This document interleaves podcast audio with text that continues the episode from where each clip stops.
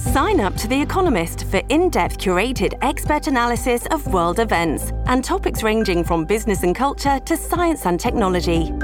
You'll get the weekly digital edition, online only articles, curated newsletters on politics, the markets, science, culture, and China, and full access to The Economist Podcast Plus. The Economist is independent journalism for independent thinking. Go to economist.com and get your first month free.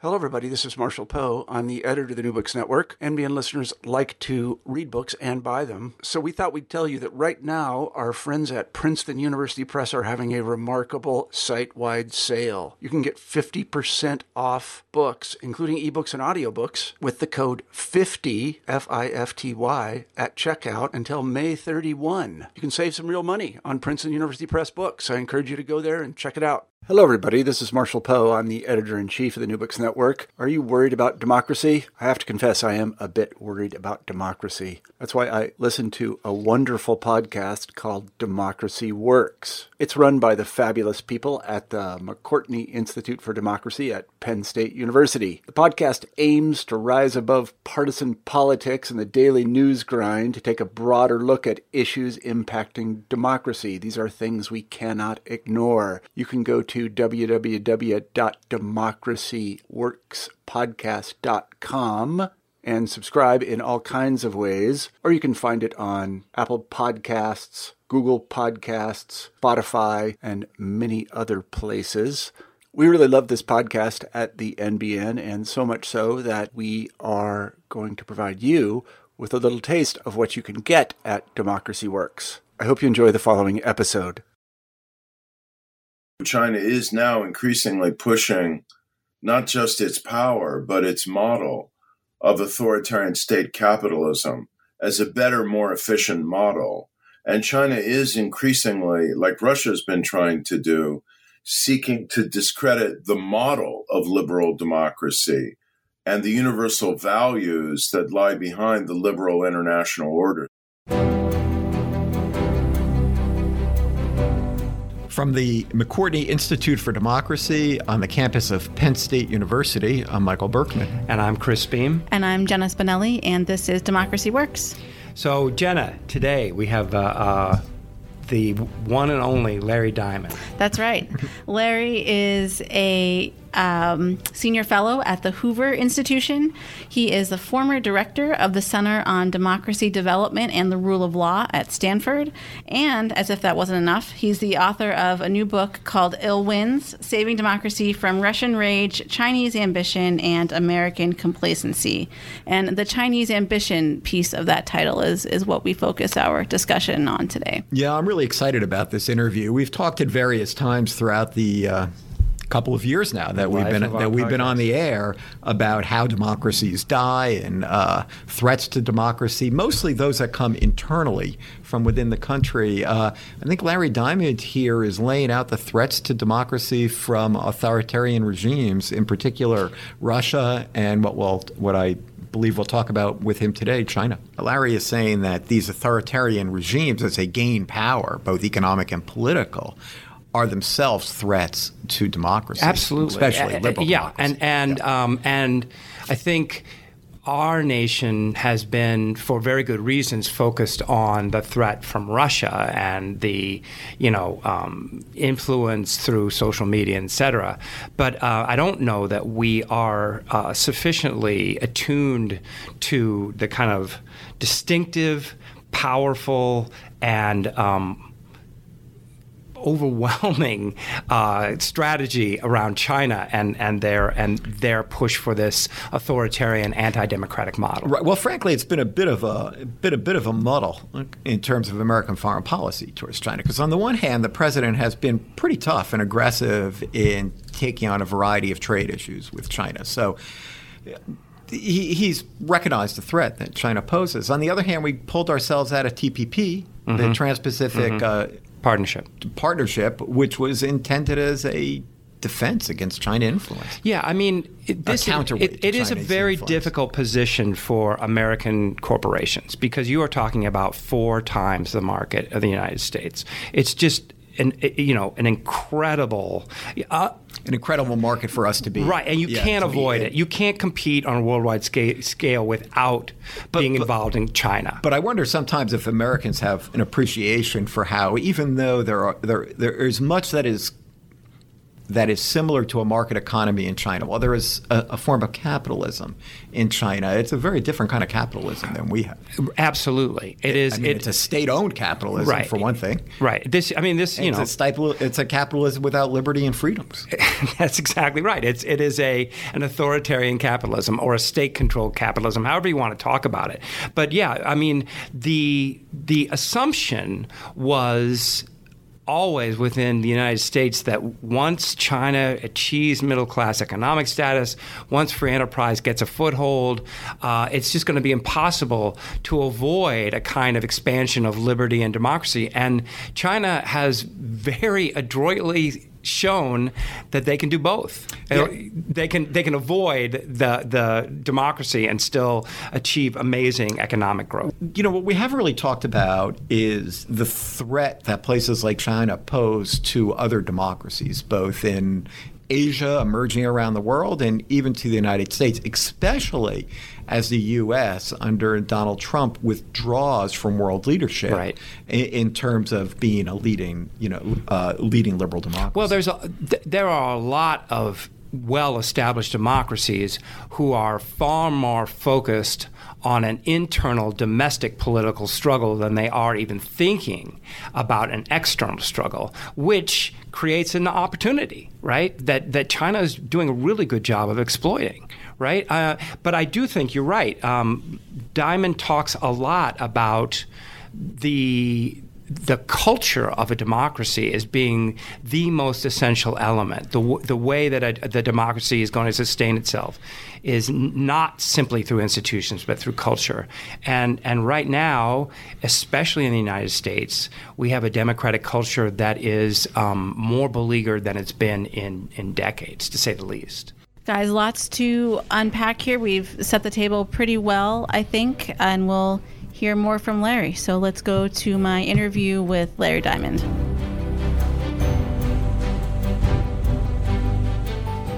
This is Jenna Spinelli here today with Larry Diamond. Larry, thank you for joining us on Democracy Works. I'm delighted to be with you. So, uh, we have wanted to talk about China on our show for a while, and uh, we could maybe think of no better person to to talk about uh, some of the the threats that China is posing to liberal democracy uh, throughout the world, really. And it's it's something that you explore uh, in your new book, Ill Winds. So, we'll dive into some of those themes here and, and some of the the tactics that China is using. But before we get to that, I think it's it, it uh, might be helpful to set the stage of you know what is the the vision that China is is trying to sell to the rest of the world? Well, I think um, it's multiple visions. Um, one is uh, of China's natural, inevitable, and rightful rise to a leadership role in the world, in the world's geopolitical affairs. 10, 15 years ago, this was expressed in a more benign form by f- former Deputy Secretary of State Robert Zoellick when he laid out a vision of the People's Republic of China becoming a responsible stakeholder in global affairs.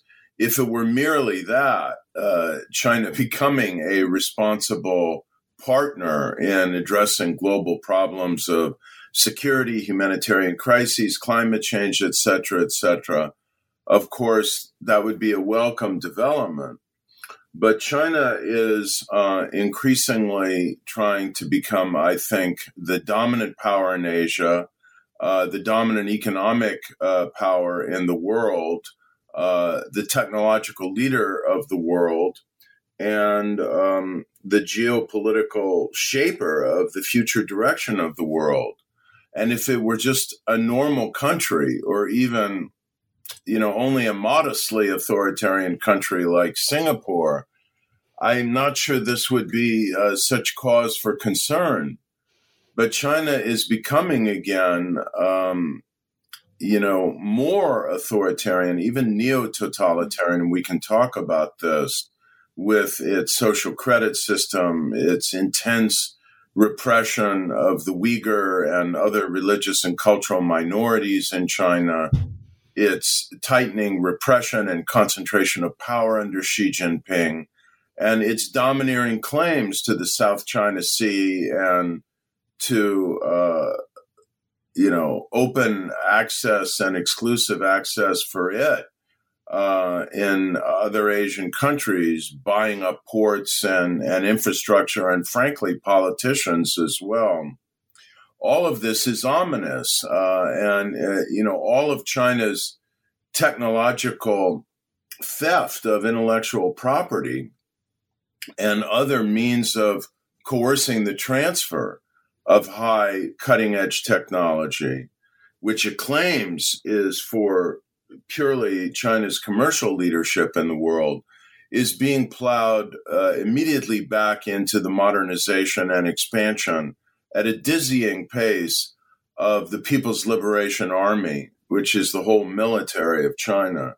So I think all of these trends um, have gone from being concerning to being alarming you've worked in this region for for a long time. Was this something that uh, people kind of foresaw, or, or when when did things kind of reach that that tipping point from concerning to to alarming, as as you you just mentioned? I, I think that there uh, was, has been a gradual trend of China's rising uh, military and commercial power it's accelerating coercion and daring, uh, even plunder in terms of high technology.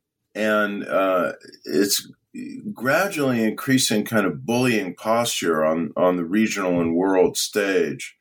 But this really crossed, crossed a wholly different threshold with uh, Xi Jinping's rise to uh, power in 2012, 2013 and uh, his increasing domination uh, uh, and personalization uh, and submission of um, you know the Chinese political system and society and and uh, generally the entire region to his personal will and concentrated power.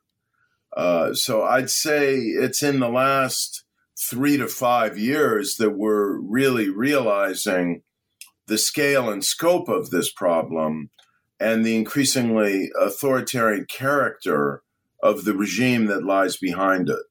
Right. And so, as people who generally value liberal democracy, I think it's easy for us to look at this and say, well, this is this is terrible. Why would anyone ever buy into something like this. But uh, you know, why why might or or why are countries in in Africa or you know elsewhere in Asia finding what this this model what China is is, is trying to, to push appealing?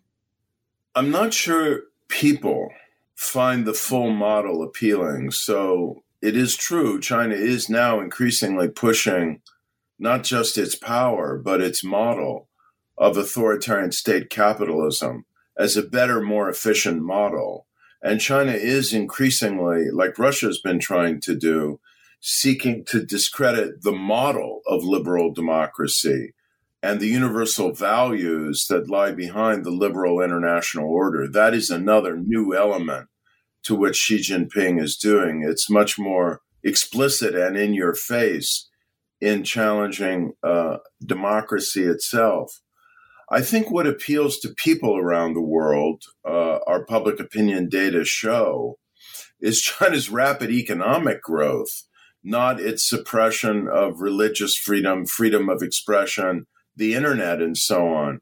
There's no way you can sell that to ordinary people as an appealing model uh, that they want to live under themselves. But the allure is that uh, somehow, uh, if countries can achieve China's rapid economic growth, and if China can downplay, minimize, or mask, which it is certainly trying to do, uh, the intensely authoritarian and in the technological elements, I'd say, uh, Orwellian aspects of its uh, increasingly authoritarian rule, then that model can be appealing to people around the world because people want to get rich fast, like China did. And so once people see the downsides of the China model, that the Chinese people have massively lost their privacy and freedom, that um, there is this uh, Orwellian surveillance state that is emerging where uh, people are constantly being monitored in their social media, monitored in their physical movements, having their DNA uh, collected, you know, having their faces being recognized with artificial intelligence, having all of this mashed up into a, uh, you know, cloud computing system that will produce a social credit score for the political loyalty ultimately of every Chinese citizen. When people around the world hear this element of the dark side of the People's Republic of China, it's not very appealing. Right, but the, I mean, there you you mentioned that there are ways that China is trying to control that narrative, right, or, or, or control the the way that some of these things are perceived throughout the world. Right. Well, this brings us to, I think, one of the uh, most interesting, and yes, I do use the word alarming elements of China's rising international profile, which is its uh, very rapidly accelerating efforts to project sharp power, not the soft power of open and transparent persuasion to its culture and its model and its institutions, but the sharp power of disinformation, deception, uh, coercion, uh, bribery, uh, and penetration of the political and civil institutions of open societies to try and shape the narrative about China, to censor any mention of the dark side of what it's doing, to censor um, or recast uh, any account of uh, its um, massive violation of human rights in Xinjiang province, where somewhere between one and uh, two and a half or three million Uyghur Muslims uh, are now in uh, re education camps, which are really political concentration camps, and beginning to be dispersed around the country.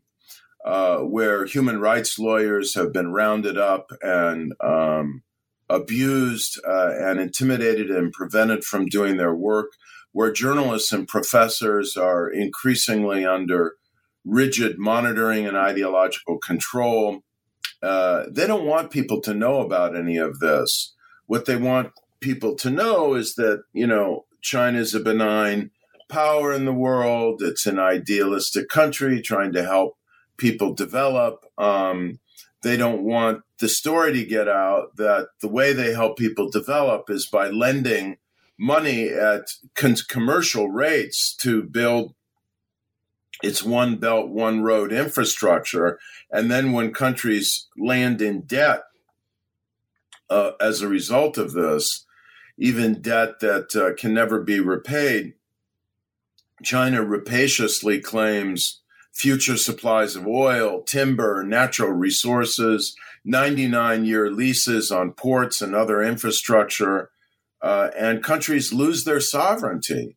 China doesn't want any of this to be known. So increasingly, they are uh, trying to use money uh, to win over journalists, to plant um, stories in newspapers, uh, to discourage any independent reporting of what they're doing. Uh, they're trying to manipulate overseas Chinese uh, communities to uh, become advocates for the cause.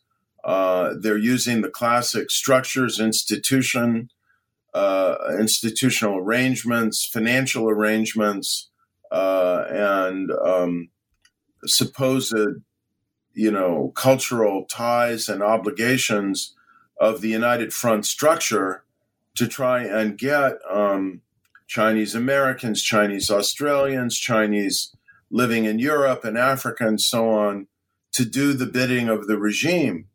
Uh, and um, this has very serious implications for uh, democracy, the rule of law, transparency, and openness.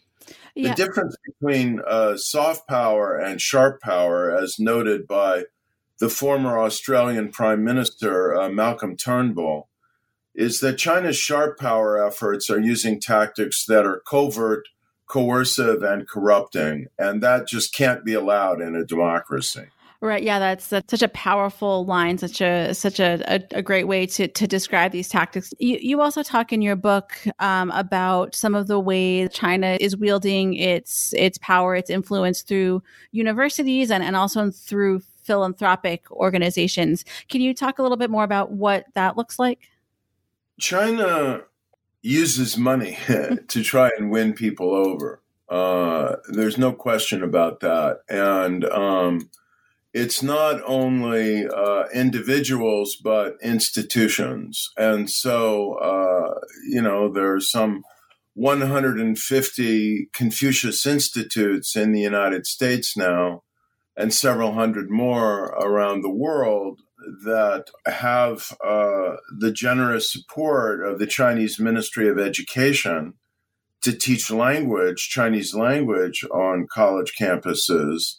But um, at the price of having the Chinese Communist Party state's Ministry of Education appoint and guide the instructors and prepare the curriculum and so on. On many case, campuses, this, if not most, this seems to be relatively innocuous, but it can lead to a certain um, censorship uh, of uh, difficult topics and it can lead um, the Chinese government to use this as leverage to demand that certain kinds of speakers and certain kinds of topics not appear in the campus conversation.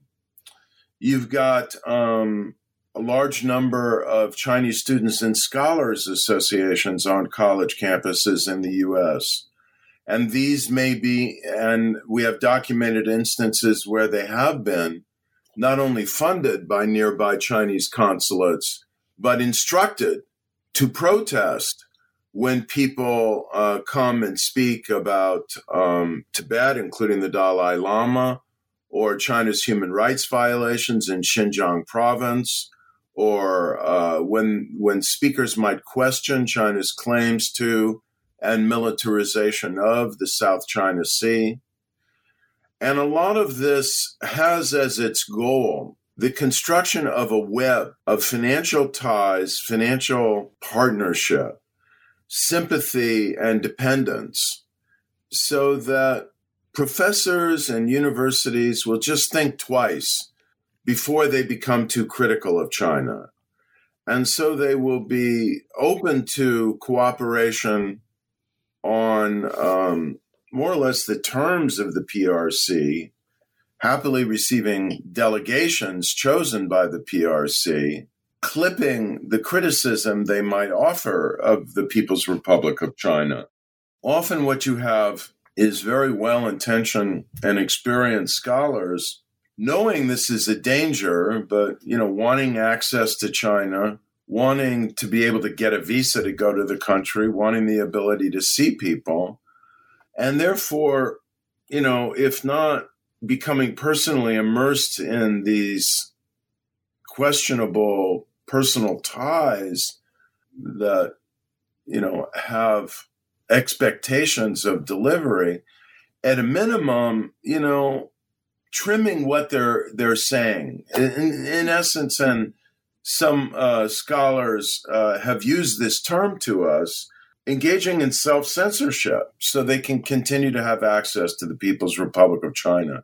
As a result of this, and as a result of the fact that many Chinese students know that they're being monitored by their peers and others on American university campuses, knowing that the Chinese state is monitoring their social media posts and so on, knowing that if they speak up at public events, it could be reported back uh, to China and their scholarship could be at risk or their parents could be in trouble.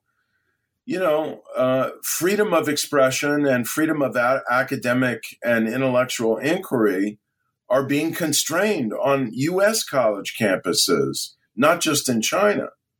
So the the other piece of, of ill winds or, or another major theme is that in, in many ways the US and other Western democracies are not prepared for some of the, the threats that, that China poses. Can can you just just talk briefly about that, about what, you know, why why we're not maybe necessarily as prepared as we ought to be to to deal with the, the threats to democracy that are coming from China? Well, I think some of this has come on pretty rapidly uh, as China has emerged now with stunning speed as the world's uh, second and nearly nearly co-equal superpower. Um, and I think Americans, having grown weary from the burdens of global leadership, are reluctant to come to grips with the implications of having a neo totalitarian rival superpower trying to penetrate it, its in societal institutions, those in the US, steal our technology, our most sensitive, cutting edge technologies, artificial intelligence, drone technology, robotics, supercomputing, and so on, and edge us out uh, in terms of global commercial, geopolitical, and military uh, leadership in the world. Uh, I think it's very hard for Americans to get their arms around this. Uh, and there are a lot of people who sincerely have a more benign and sympathetic view of, of China and think that those of us who are ringing these alarm bells now are new Cold Warriors. We don't want a Cold War. We just want a fair, balanced, and transparent uh, set of relations, trade relations, political relations, based on um, you know some minimal degree of respect for the international rule of law and the human rights and privacy of uh, our own citizens, uh, if not uh, the, the, citizens of the People's Republic of China uh, as well. Uh, and I think we're really reaching a crunch point now on Hong Kong as uh, the world wakes up to the desperation and passion and commitment of the more than 2 million people in Hong Kong who've come out at one time or another to protest for democracy and against Beijing's encroachments on the civil liberties and rule of law that um, have made Hong Kong a distinctive part of the Chinese uh, firmament. Um, I think the world is waking up to how serious the situation is. Yeah, the the world is is waking up, but is, is that is that message getting through? I guess do you think that the what's happening in, in, in Hong Kong is likely to move the needle at all? It's moving the needle globally, of course, because China the People's Republic of China, the Chinese Communist Party, has um, such an information monopoly uh, within its borders. Um, most people are getting a very jaundiced and biased view within mainland China of what's happening in Hong Kong. But I think word is getting out globally.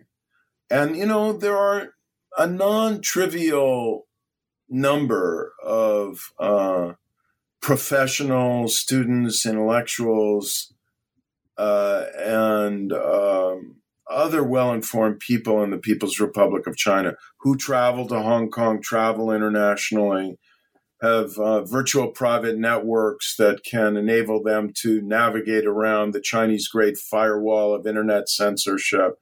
And I think there is a certain slice of the Chinese uh, population that's well aware of what's going on in Hong Kong and how sinister uh, the Chinese Communist Party's intransigence and denial of Hong Kong's rights uh, is and what it forebodes for um, the future direction of the People's Republic of China. And certainly the people of Taiwan have taken clear and, and vigilant note of what's been going on in Hong Kong.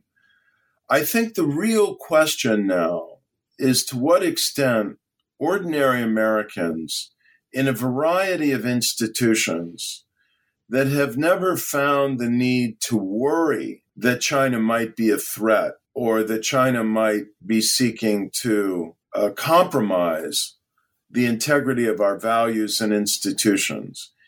People, as I said, in local government, in state legislatures, um, in universities, uh, in the mass media, in think tanks, uh, in businesses, whether they are going to come to a sufficiently clear eyed, knowledgeable, and resolute understanding of the rising risks of compromise uh, and um, coercion uh, that are coming from uh, relations with uh, the Chinese Communist Party state and insist on educate themselves about this acquire the necessary information to vet the relationships join with one another to insist on common standards for these partnerships exchanges relationships and so on and refuse to be intimidated or played off one against another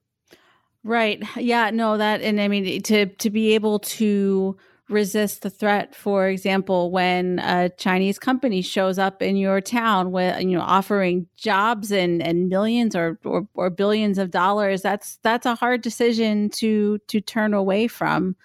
Laying fiber optics and so on for maybe a city in um, in in great financial need but you know when Huawei lays uh, fiber optic cables or sets up a 5G uh, infrastructure of communications, this is not an act of charity. Huawei is an extension of the Chinese Communist Party state. It's not disclosed. It's masquerading as a private uh, company, but I think most people who study China know this to be pure fiction. Uh, and so, um, you know, if, you're going to allow this kind of company to process everybody's data, what's going to happen to it? It's going to be monitored, it's going to be captured, it's going to be sent back to Chinese uh, supercomputers, and our democratic rights of privacy as individual citizens and our national economic uh, and uh, military security are going to be at grave risk. Right, uh, Larry. I know you you have to go. the The last thing I, I want to ask you about is the trade war. Uh, amid all of these things that we've we've just been talking about, uh, it seems President Trump is solely focused on on one very particular uh, aspect of of the U.S. relationship with China.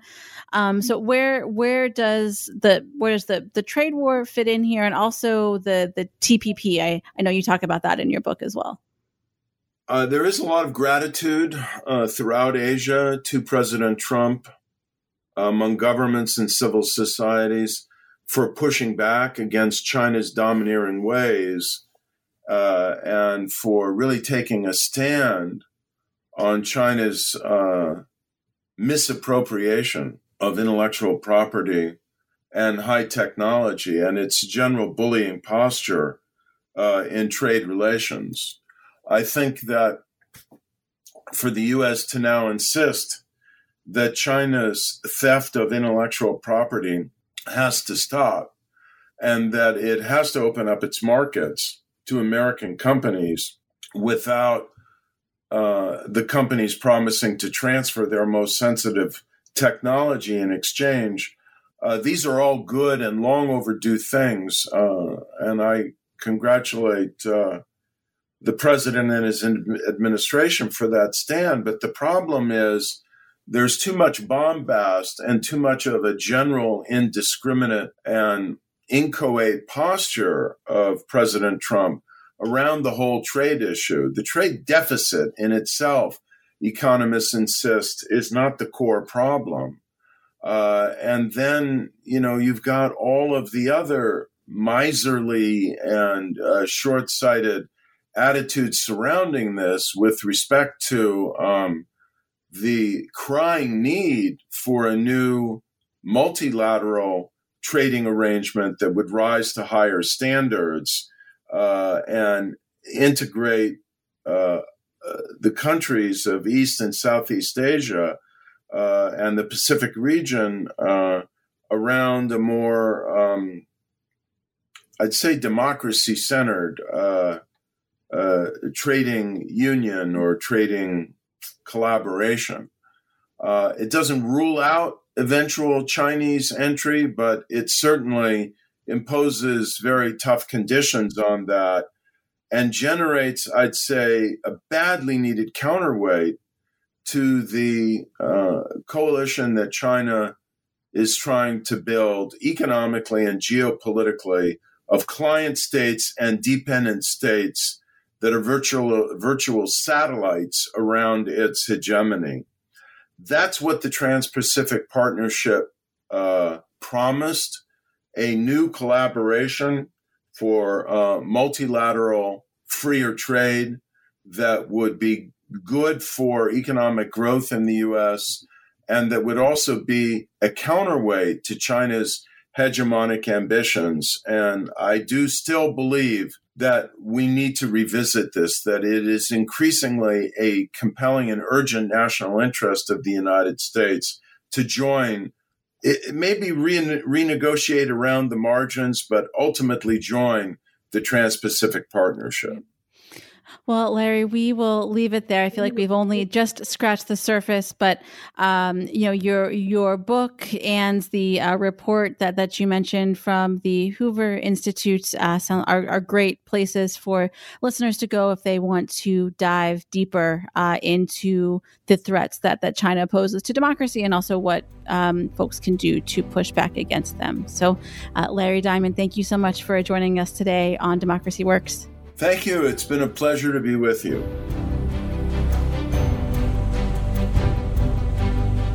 I, I was struck by uh, our interview, Jenna's interview, in the same way I was struck by the book. That it is, um, it is brave in that he, you know, he names names and and calls out people, not just politicians, but also, you know, um, hangers-on who are getting rich at the hands of these um, authoritarians. But also just how straightforward and and um, no couching in academic ease when in, in, terms of how he's framing these, the way he sees it, and um, and I think that's a that's a real contribution to the public debate right now. And it also reflects an understanding of, for example, what we read in How Democracies Die and other work that we've talked about, which talks about how democracies can sort of become authoritarian mm-hmm. over time. They understand these things, of course. Yeah, and I think you know you have Russia, China, Iran, Saudi Arabia, kind of comparing notes, right? Oh, that worked for them. Maybe, maybe we should try that too, right? Um, but in any case, I also is that your axis of evil? that's that's right up there, man. I can be I can be persuaded to include others, but they're pretty good. Um, I but I do think it is you know important to kind of go back to this idea that you know the United States and many um, established democracies throughout the world simply are not prepared for the kind of uh, competition, not to say uh, Cold War, that is in the offing. I'd go another step and say that you know the the divisiveness we see in the United States right now, which has become significantly worse, I think, over yes. the last several years, it just creates more openings for right, exactly, and they're smart enough to see that and exploit yeah. it. And and as um, the United States and other countries retrench and talk about America first, uh, China is all too happy to go into these uh, countries, and especially in Africa, build their infrastructure, build their infrastructure, them. and then say, oh, and by the way, those those uh, uh, precious metals, how about you? We just sign that onto the agreement. I mean, they are playing, as you say, the long game, and um, this is appropriate for our culture that's been around for what eight thousand years, right? so, um, so I, I, you know, and and right.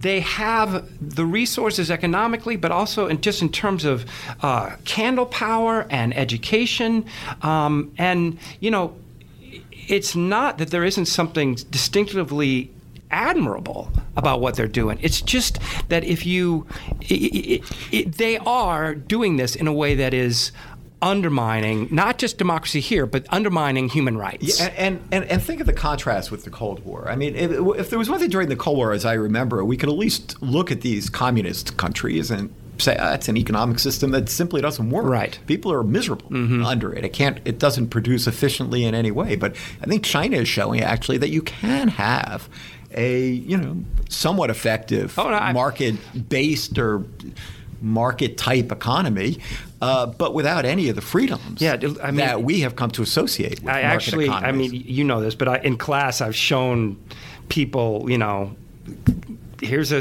here's a picture of the of Shanghai skyline. I mean, it it's incredibly impressive. And we're used to thinking of a sort of connection between a capitalist economy and freedom. That was always the and, argument. And, and, and, political freedoms. Right. But they're showing the two do not necessarily have to go together. Well, and and that you know, for most of the third world, again, what they want is to be able to have a middle class lifestyle, right? They want to be able to have three meals a day and color TV and, and air conditioning. They don't care about um, whether or not they can write an op ed to the newspaper or march and protest. And, and you know, just in terms of hierarchy of needs, it, it's a pretty persuasive argument they're making to a lot of people in the third world. Yeah. Anyway. Well, this is a great book. Wasn't yeah, it? it's terrific a great interview. I really enjoyed reading. That. Yeah, and um, and you know, we we all of us who are concerned about democracy owe uh, a debt of gratitude to Larry Diamond for his life's work. Yep. So, my name's Chris Beem. I'm Michael Berkman. Thanks for listening. This has been Democracy Works.